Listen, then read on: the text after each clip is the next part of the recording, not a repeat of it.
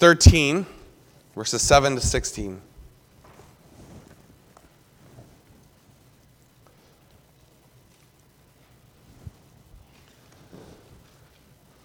And let's open with a word of prayer.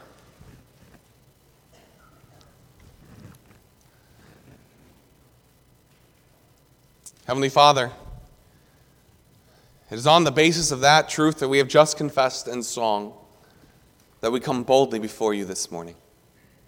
Because of Calvary, I stand redeemed. Because of Calvary and the blood of Jesus Christ that was shed for me, we who were far off now have been brought near in Jesus Christ. We who were hopeless now have a future and a hope. Heavenly Father, our hearts are rejoicing within us as we meditate on these truths. And I pray that in this next hour, as we turn our attention to this passage, that you would continue to work.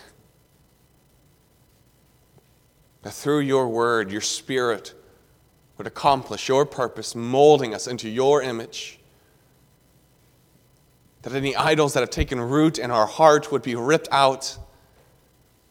That the sin that so easily besets us would be highlighted so that we can deal with it.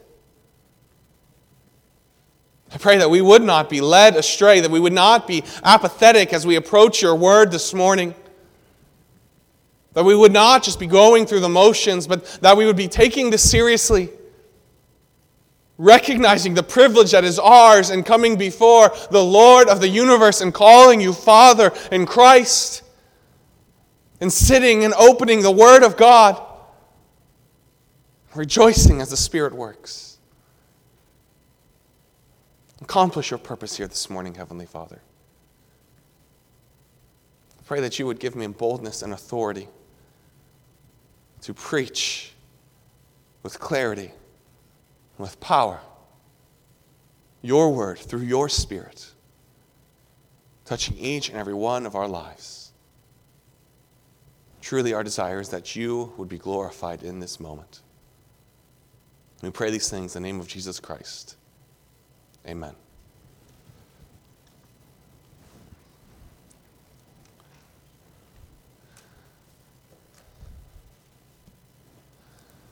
Well, it has been a long and dark winter, but finally, football is back.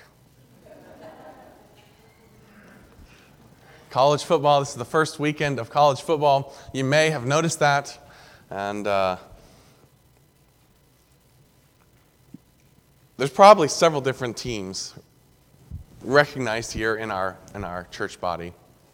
In fact, if you are willing to say, I am a fan of Iowa State. Would you raise your hand?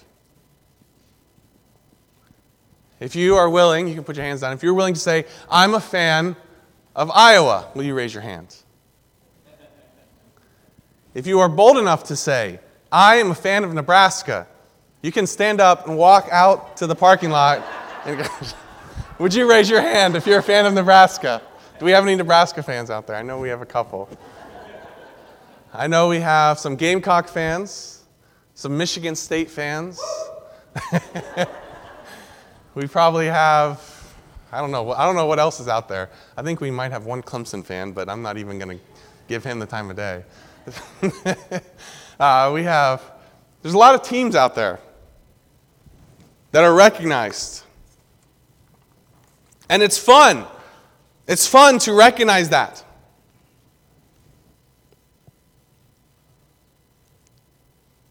And yet, a couple of observations. As you went to raise your hand, you probably didn't look around the room to see who else was raising their hand first. Am I, am I really a fan of Iowa State? I don't know. Who else is raising their hand? Okay, yes, I am. You know if you're a fan or not, do you not? In fact, not only do you know, but probably those around you know who you're a fan of. There's no embarrassment about it, regardless of how bad your team may play. There may be some disappointment, but there's no, there's no shame there, right? You're proud of your team. I bleed these colors.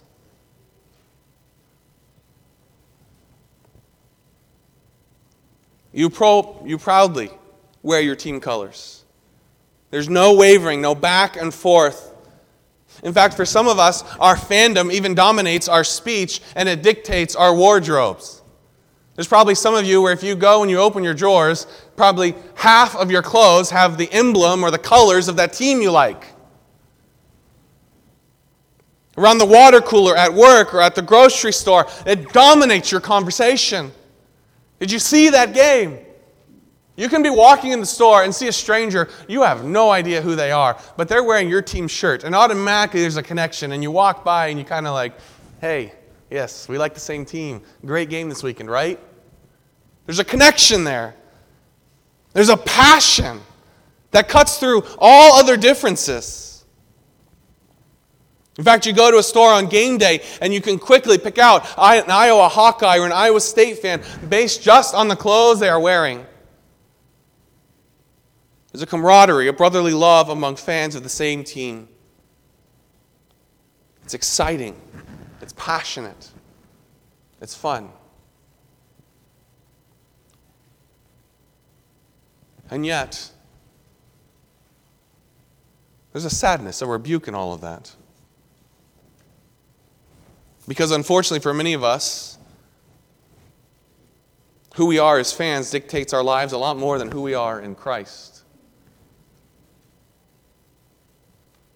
The sad reality is that many of us will plan our weekends during football season around the game on Saturday or on Sunday, but we don't give any thought to church on Sunday. If I'm able to, I go, but I am not missing that game.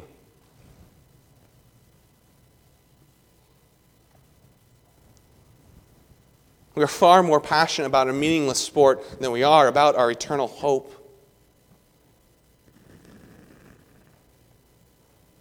And I'm not saying that this morning just to beat you all up on the first football weekend of the year, but rather in the sovereignty of God.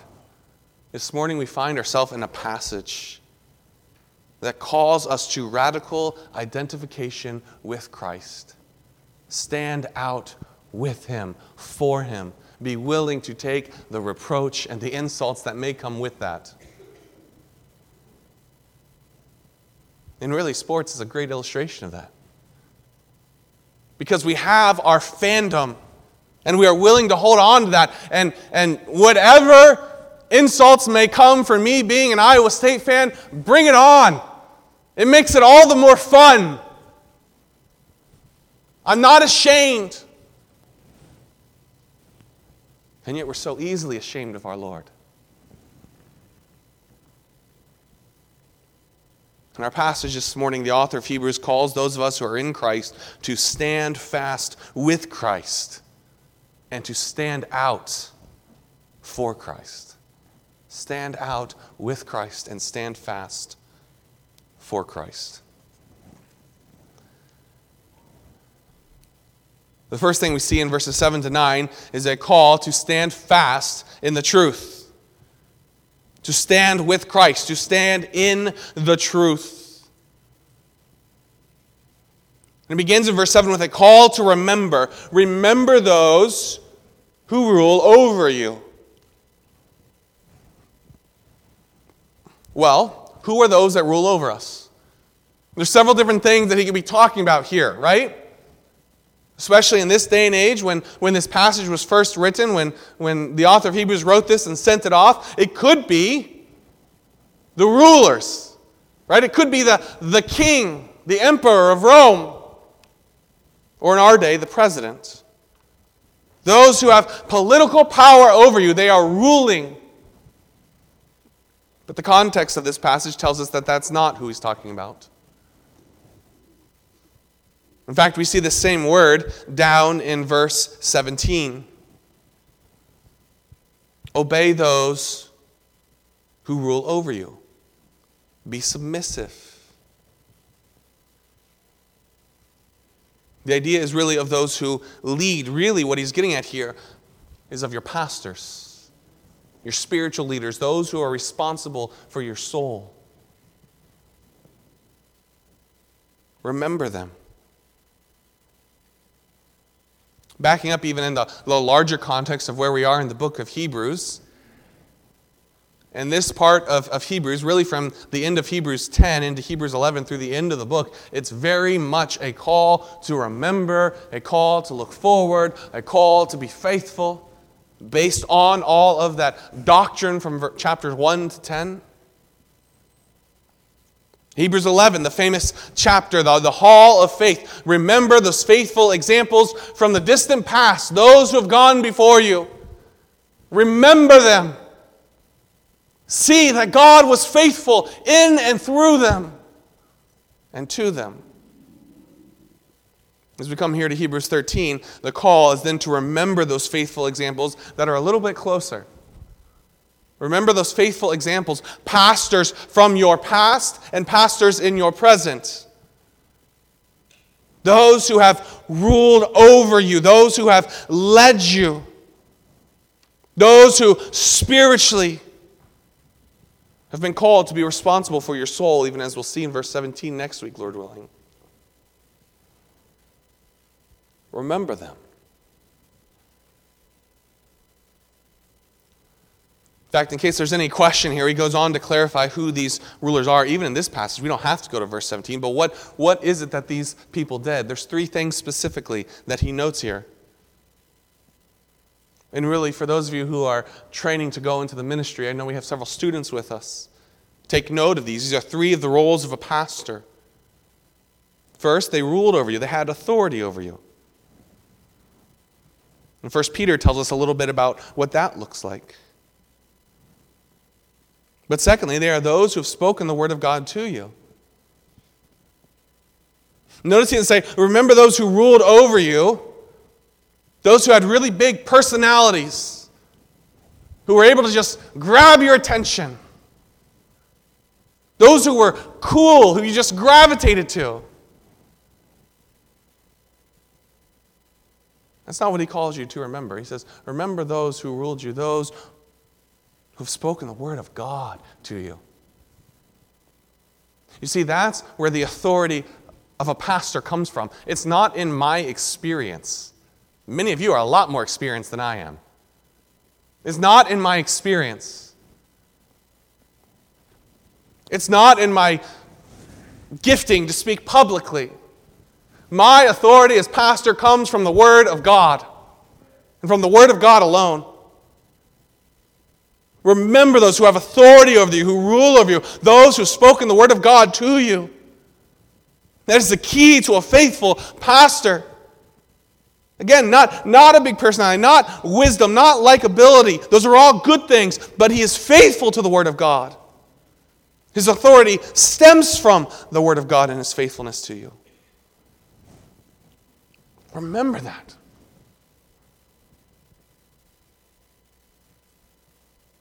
Whose faith follow. So they have authority, they rule, they speak from the Word of God, and they are a good example follow. Follow those who have served faithfully, both past and present. You can probably think of many pastors. Some of you have been in this church your whole life. And even here, you can think of several pastors who've been faithful in the past. Maybe it wasn't just here, but, but you've had experience from all over the country. As the Lord has moved you around, remember those faithful men. follow their faith. That might sound like a strange thing. What do you mean, follow their faith? Shouldn't I be following the Lord? Why am I following a man? But really, that's a, a regular thing that even Paul in his ministry comes up time and time again where he says, Follow me as I follow Christ. 1 Corinthians 11 1. 1 Corinthians 4, verses 14 to 17, and Philippians 3 17. In all of these passages, he calls believers to follow other faithful believers. In Titus 1, calling older ladies to lead younger ladies. Follow those examples. Follow the faith. So remember them. Remember those who have gone before you. Remember your pastors who are in authority over you now. They have authority. They speak the word of God, and they stand out as an example. But don't just remember them, but consider something about them. Considering the outcome of their faith, the end of the matter. Maybe you can think back to, to several pastors that you've had in the past, and maybe they've already passed on into eternity. And we rejoice in that moment, do we not? When their faith becomes sight, when glory is theirs. Many people might look at their life. They probably never had a lot of money. In fact, most of them probably never even had a lot of influence. They pastored little churches here or there. And yet, look at the impact they had on your life and many other lives. Consider the end of their life. No one would say at the end of that life that they had wasted that life because for them to live was Christ and to die was gain. Their lives aren't wasted, they're used perfectly for the glory of their Heavenly Father. Consider the outcome. Consider the end. See it and to recognize that that is what really matters. It is so easy for us to get distracted. It is so easy for us to, to wander off the path. In fact, that's the very thing that the author of Hebrews is dealing with throughout this entire book, is it not? Stand fast. What's one way you can do that? Remember your leaders. Remember your pastors. Remember these faithful men and women who have come into your life, the Lord has used to, to lead you, to grow you, to mold you. Remember them and consider the outcome of their faith. And let that be an encouragement to you. In the day in and the day out, it is so easy to fall away in little moments here and there. It is so easy to feel useless, like a waste of time. There's better things that I could do on a Sunday morning or on a Wednesday night.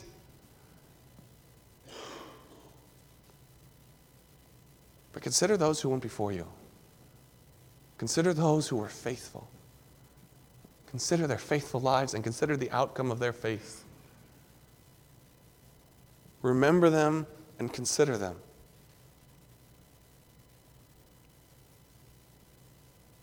Verse 8 is probably a verse that you're familiar with. In fact, one commentator calls this a battle cry rather than a creed. And really, verse 8 is, the, is kind of what it seems almost like it doesn't fit here, but it's a transition. What is it that gave these leaders who went before you, those leaders who stand before it, what is it that gives them the ability to do that, to endure, and the ability for you to endure? It is the fact that we see here in verse 8 that Jesus Christ is the same yesterday, today, and forever. He does not change. And the immutability of my Savior gives comfort to me. It gives hope. It is the reason for the hope of the saints who have gone before because they knew that Jesus Christ is the same yesterday, today, and forever. He's the same as He has always been, and He will always be the same. He was the same in their day as He is in my day, and as He will be in the future.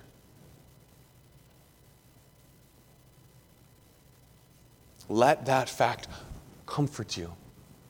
fill you with, with hope and with strength to endure. Because that's where the author of Hebrews goes next in verse 9 a call, therefore, to endure, to not be carried away. As you remember your, those who have authority over you, as you consider the outcome of their faith and the fact that Jesus Christ is the same yesterday, today, and forever, as you meditate on these facts, on these things that are true, verse 9, do not then be carried away with various and strange doctrines. Don't be carried away. The truth does not change because Jesus does not change. Your hope will not fade because your Savior does not change. So don't be carried away. Don't drift even a little bit, but cling to the unchanging truth of Jesus Christ, to His gospel.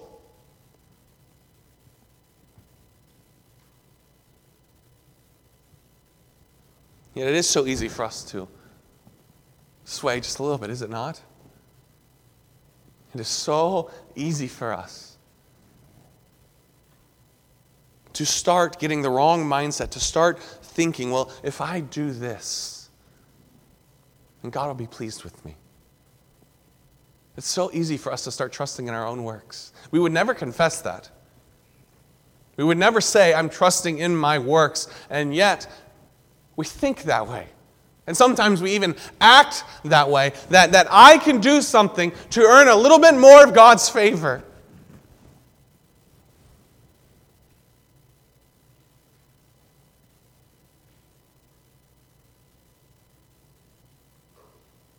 But Jesus is unchanging. The truth doesn't change. For it is good that the heart be established by grace and not with foods which have not profited those who have been occupied with them. Brothers and sisters, don't slip into that thinking. Rather, cling to the grace of God that is yours in Christ. Here we get a little hint into maybe some of the temptations that we're pulling on these believers to whom the book of Hebrews is written. We've talked about it a little bit, actually a lot, as they've been pulled back and forth. As on, on one side with Rome, you have persecution, the other side with Jerusalem, you have ostracization as they've been pushed to the side. They've been labeled heretics, blasphemers. It would be so easy for them to go back and to embrace the law and to embrace circumcision and to say, Yeah, I, I still believe that gospel, but I can do this too. I can just add this to my faith, and, you know, in the end, maybe God will be pleased with me just a little bit more. Well, brothers and sisters, that's not the way it works. To add anything to faith is to have no faith. It is faith and faith alone that saves. It is grace and grace alone that establishes. It is good that the heart be established or strengthened by grace. This goes back even to Hebrews 8, verses 8 to 13 and, and 10. 12 to 18, where the author of Hebrews has talked about the new covenant that is ours in Jesus Christ, that hope that we participate in.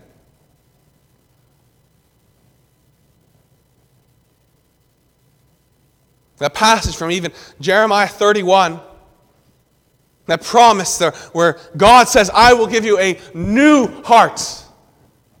The law could not do it, you cannot do it, but I will do it by grace and grace alone.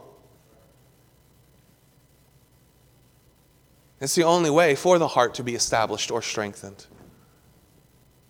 It can't be established or strengthened with foods which have not profited those who have been occupied with them. The law, the food laws that they have, those who are so preoccupied with trying to earn God's favor, with trying to, to strengthen themselves before God, to establish themselves. They try so hard, they're so careful about what they eat and what they wear. They're so careful about the things that they do, and yet they don't recognize that the heart cannot be established by any kind of works or foods, but by grace alone. By grace alone. They're so focused on what they can eat and what they can do that they have missed what Christ has done.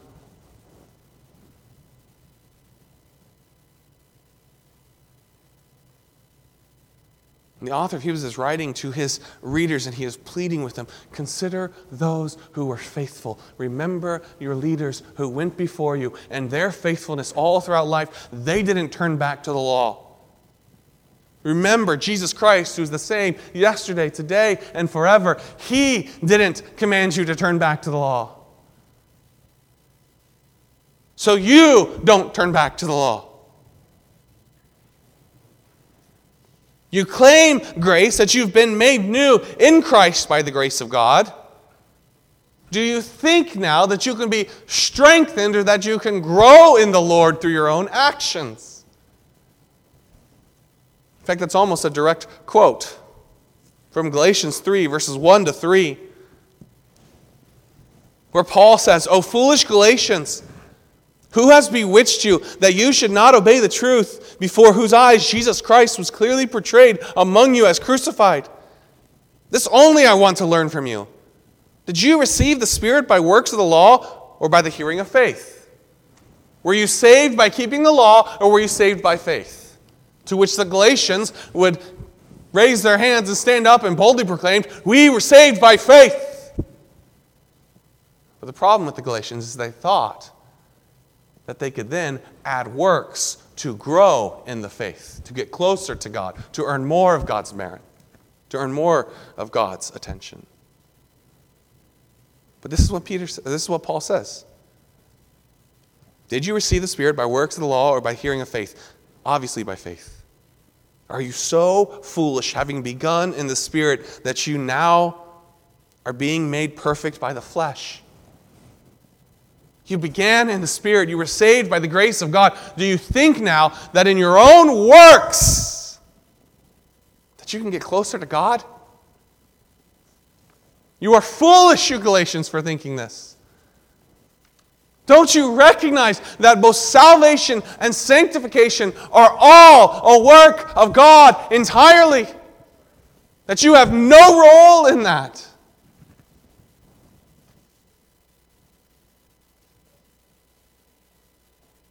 The heart must be established or strengthened by grace. Foods have no role in that. Clothing has no role in that. Any good work that you can do has no role in that. You are saved by faith, by the grace of God, through faith by the grace of God. And you will be perfected by faith through the grace of God. He will bring to completion in you what He has begun, not working with you as you add works, and, and God says, Oh, that's a good one. By faith alone, through grace alone.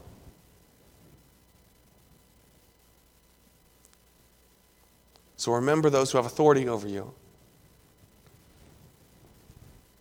They have spoken the word of God to you faithfully. They have been an example to you. So consider the outcome of their conduct.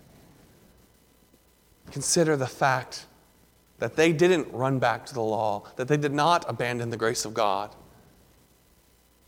but that they faithfully leaned fully into the grace of God and allowed Him to work in their life. Why? Because Jesus Christ is the same yesterday, today, and forever. His message does not change because He does not change.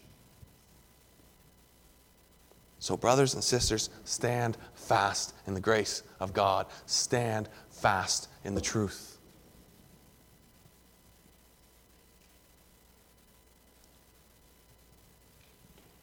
Still along the same idea, The author of Hebrews here moves forward into verses 10 to 16 with a call not just to stand fast in the truth, but then to stand out with Christ. He's still on this same topic of grace versus works. And in verse 10, he says this We have an altar from which those who serve the tabernacle have no right to eat. We have an altar. We here are those who are established by grace, as we saw from verse 9, those who are in Christ, believers. We have an altar. He's not talking here of a physical altar, but he's talking of a faith, of an access before God. We have a better standing in Christ.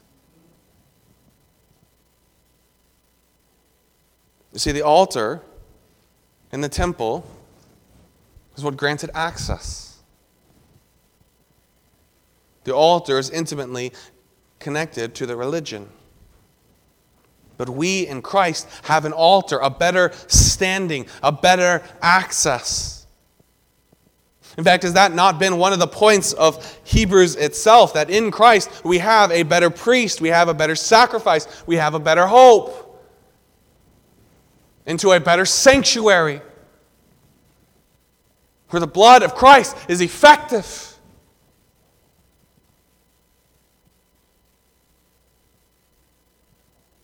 We have so much more than those who serve at the tabernacle have. There, obviously, he's talking about literal priests in Judaism in temple service, the Levitical system. They are the ones who are occupied with foods. But don't you know that you who have been established by grace, that you have a better altar? Don't you know that by grace you have a better standing in Christ? In fact, you have something that they have no right to claim. You have a better priest, a better sacrifice, and a better hope, and they have no standing and no rights as they are occupied with their foods.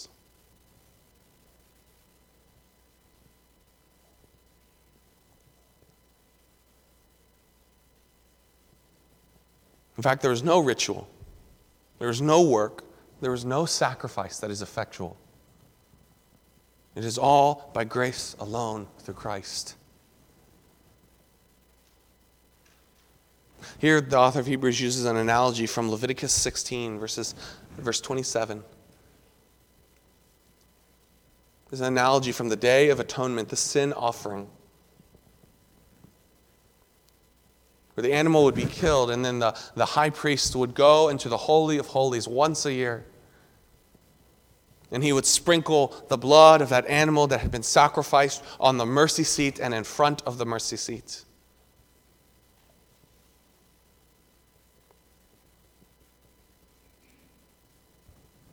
but the body of that animal that had been sacrificed.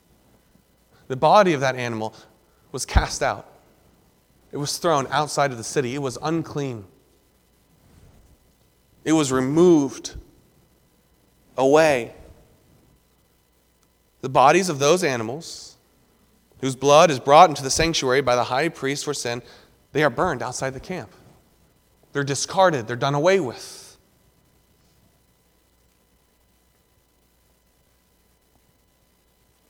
And therefore, Jesus also, that he might sanctify the people with his own blood, suffered outside the gate.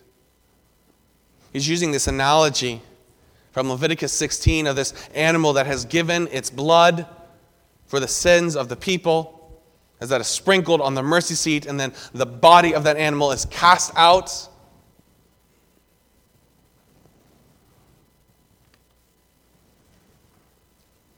Jesus Christ also was cast out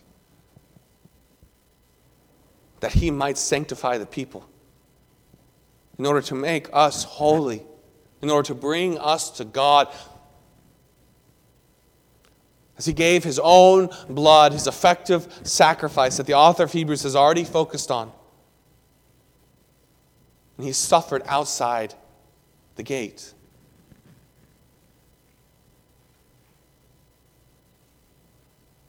Therefore, let us go forth to him outside the camp, bearing his reproach.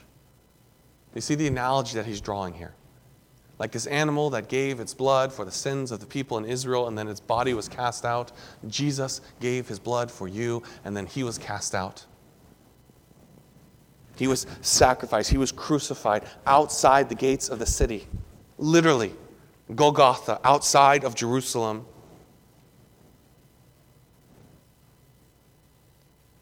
He suffered outside the gate. And just like that animal that was discarded when they were done with it, that was dead, it was considered unclean, there was no more use for it. If you were to go and to grab that animal, you'd be considered unclean. You'd be looked, you'd be looked at as, as outside of the kid. They, they would ignore you. You would suffer the consequences of that. And yet, in Jesus Christ, we have been brought near. He has suffered outside of the camp. So, are you willing to bear his reproach? Outside of the camp, away from the law, away from Judaism. To identify with him, to proudly embrace him and the hate that comes with it, willing to be cut off.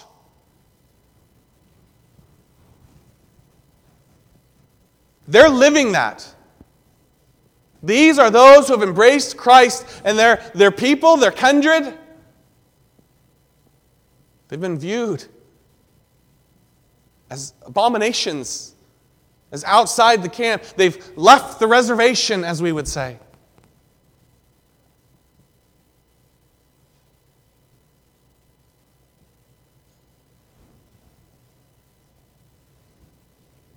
And yet, let us go forth to him.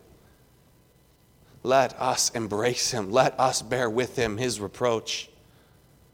Because the reward is infinitely greater than the cost. Who cares what they say? They're wrong. The truth doesn't change. Jesus Christ is the same yesterday, today, and forever. In fact, verse 14 draws our minds back to the end of chapter 12. We have no continuing city. We have, but we seek the one that is to come. I can bear reproach in this life because I'm living for the next life. Because I am not a citizen here, I'm a citizen in heaven. Because, yes, I am living in a broken and a sinful world, but I am waiting on an eternal kingdom that is mine in Christ. So I'm willing to be identified with Christ. I'm willing to bear all the reproach that comes with that. In fact, it's a badge of honor. It should be.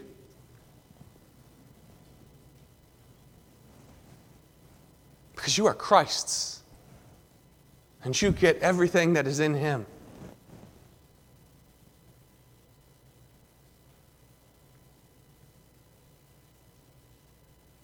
Therefore, therefore, by him let us continually offer the sacrifice of praise to God. That is the fruit of our lips, giving thanks to his name.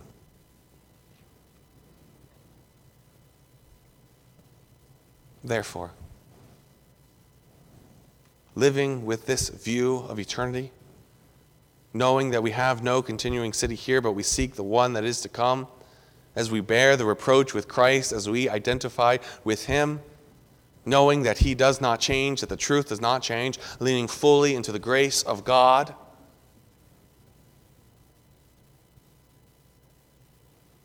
Respond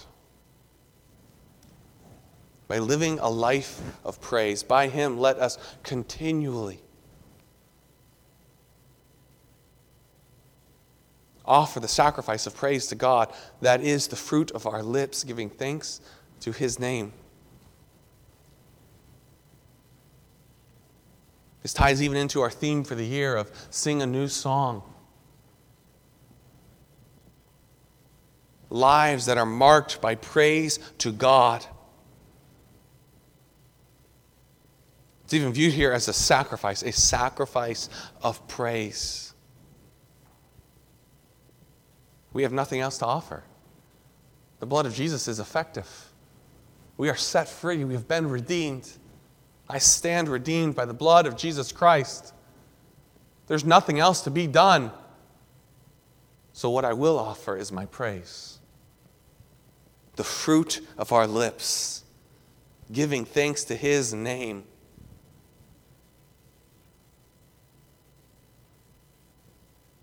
Rather than falling away, rather than living for the appeal, for the approval of today, live for more. Live a life of praise and good works. Not good works to earn God's favor, but good works in response to who you are in Christ.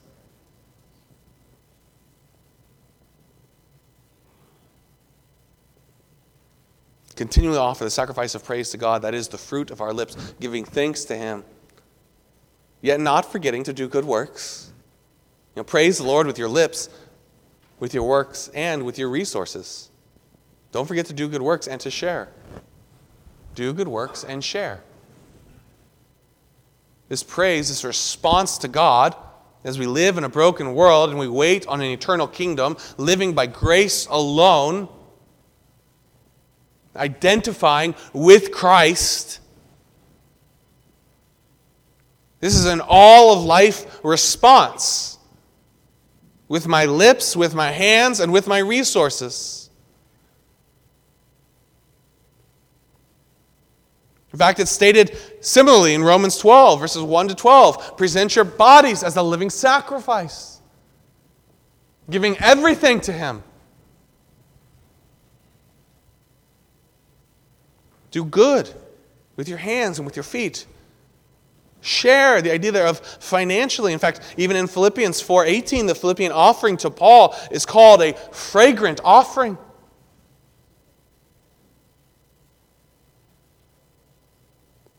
Praise the Lord. Do good works.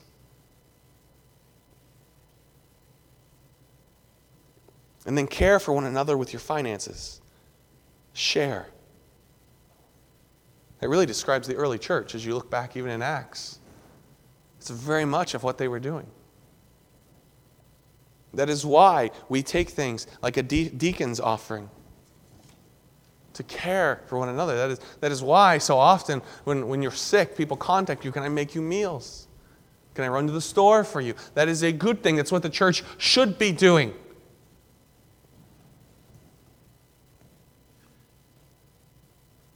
For with such sacrifices, God is well pleased. Again, looking back to Matthew 25, verses 35 to 36, as much as you have done it to one of these, you've done it to me. Praising the Lord with our works, with our mouth, and with our finances. Why? Because we are willing to identify with Him and to bear His reproach we are willing to be to, to totally leave Judaism, leave the temple, leave the law, to leave all of that behind us. And to be thrown outside of the camp with Christ and to identify with him and to stand, stand boldly with him. We are willing to bear any reproach that will then come from Jerusalem or any reproach that will come from Rome because we are not seeking a city here, but we seek one that is to come.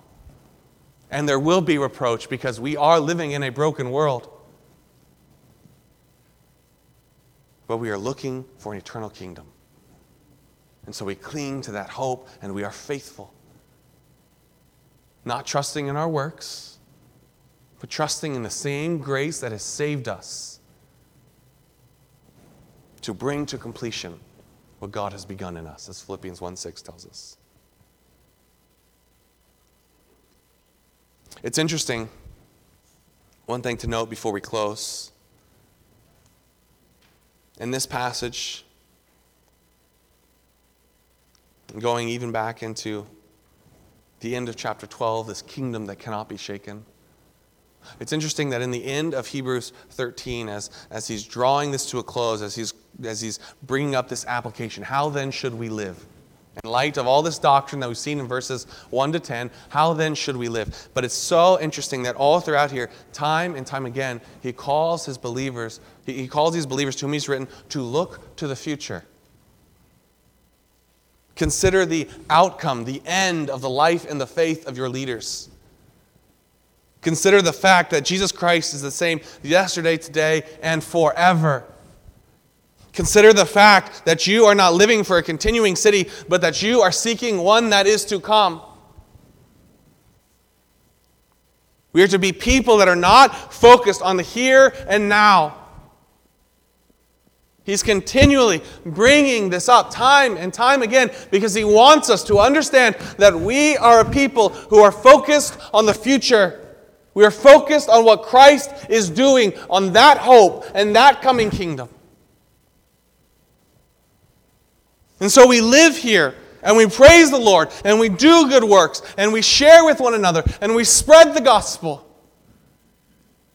But we accept whatever reproach comes because we are living with an eternal perspective. So I can take it.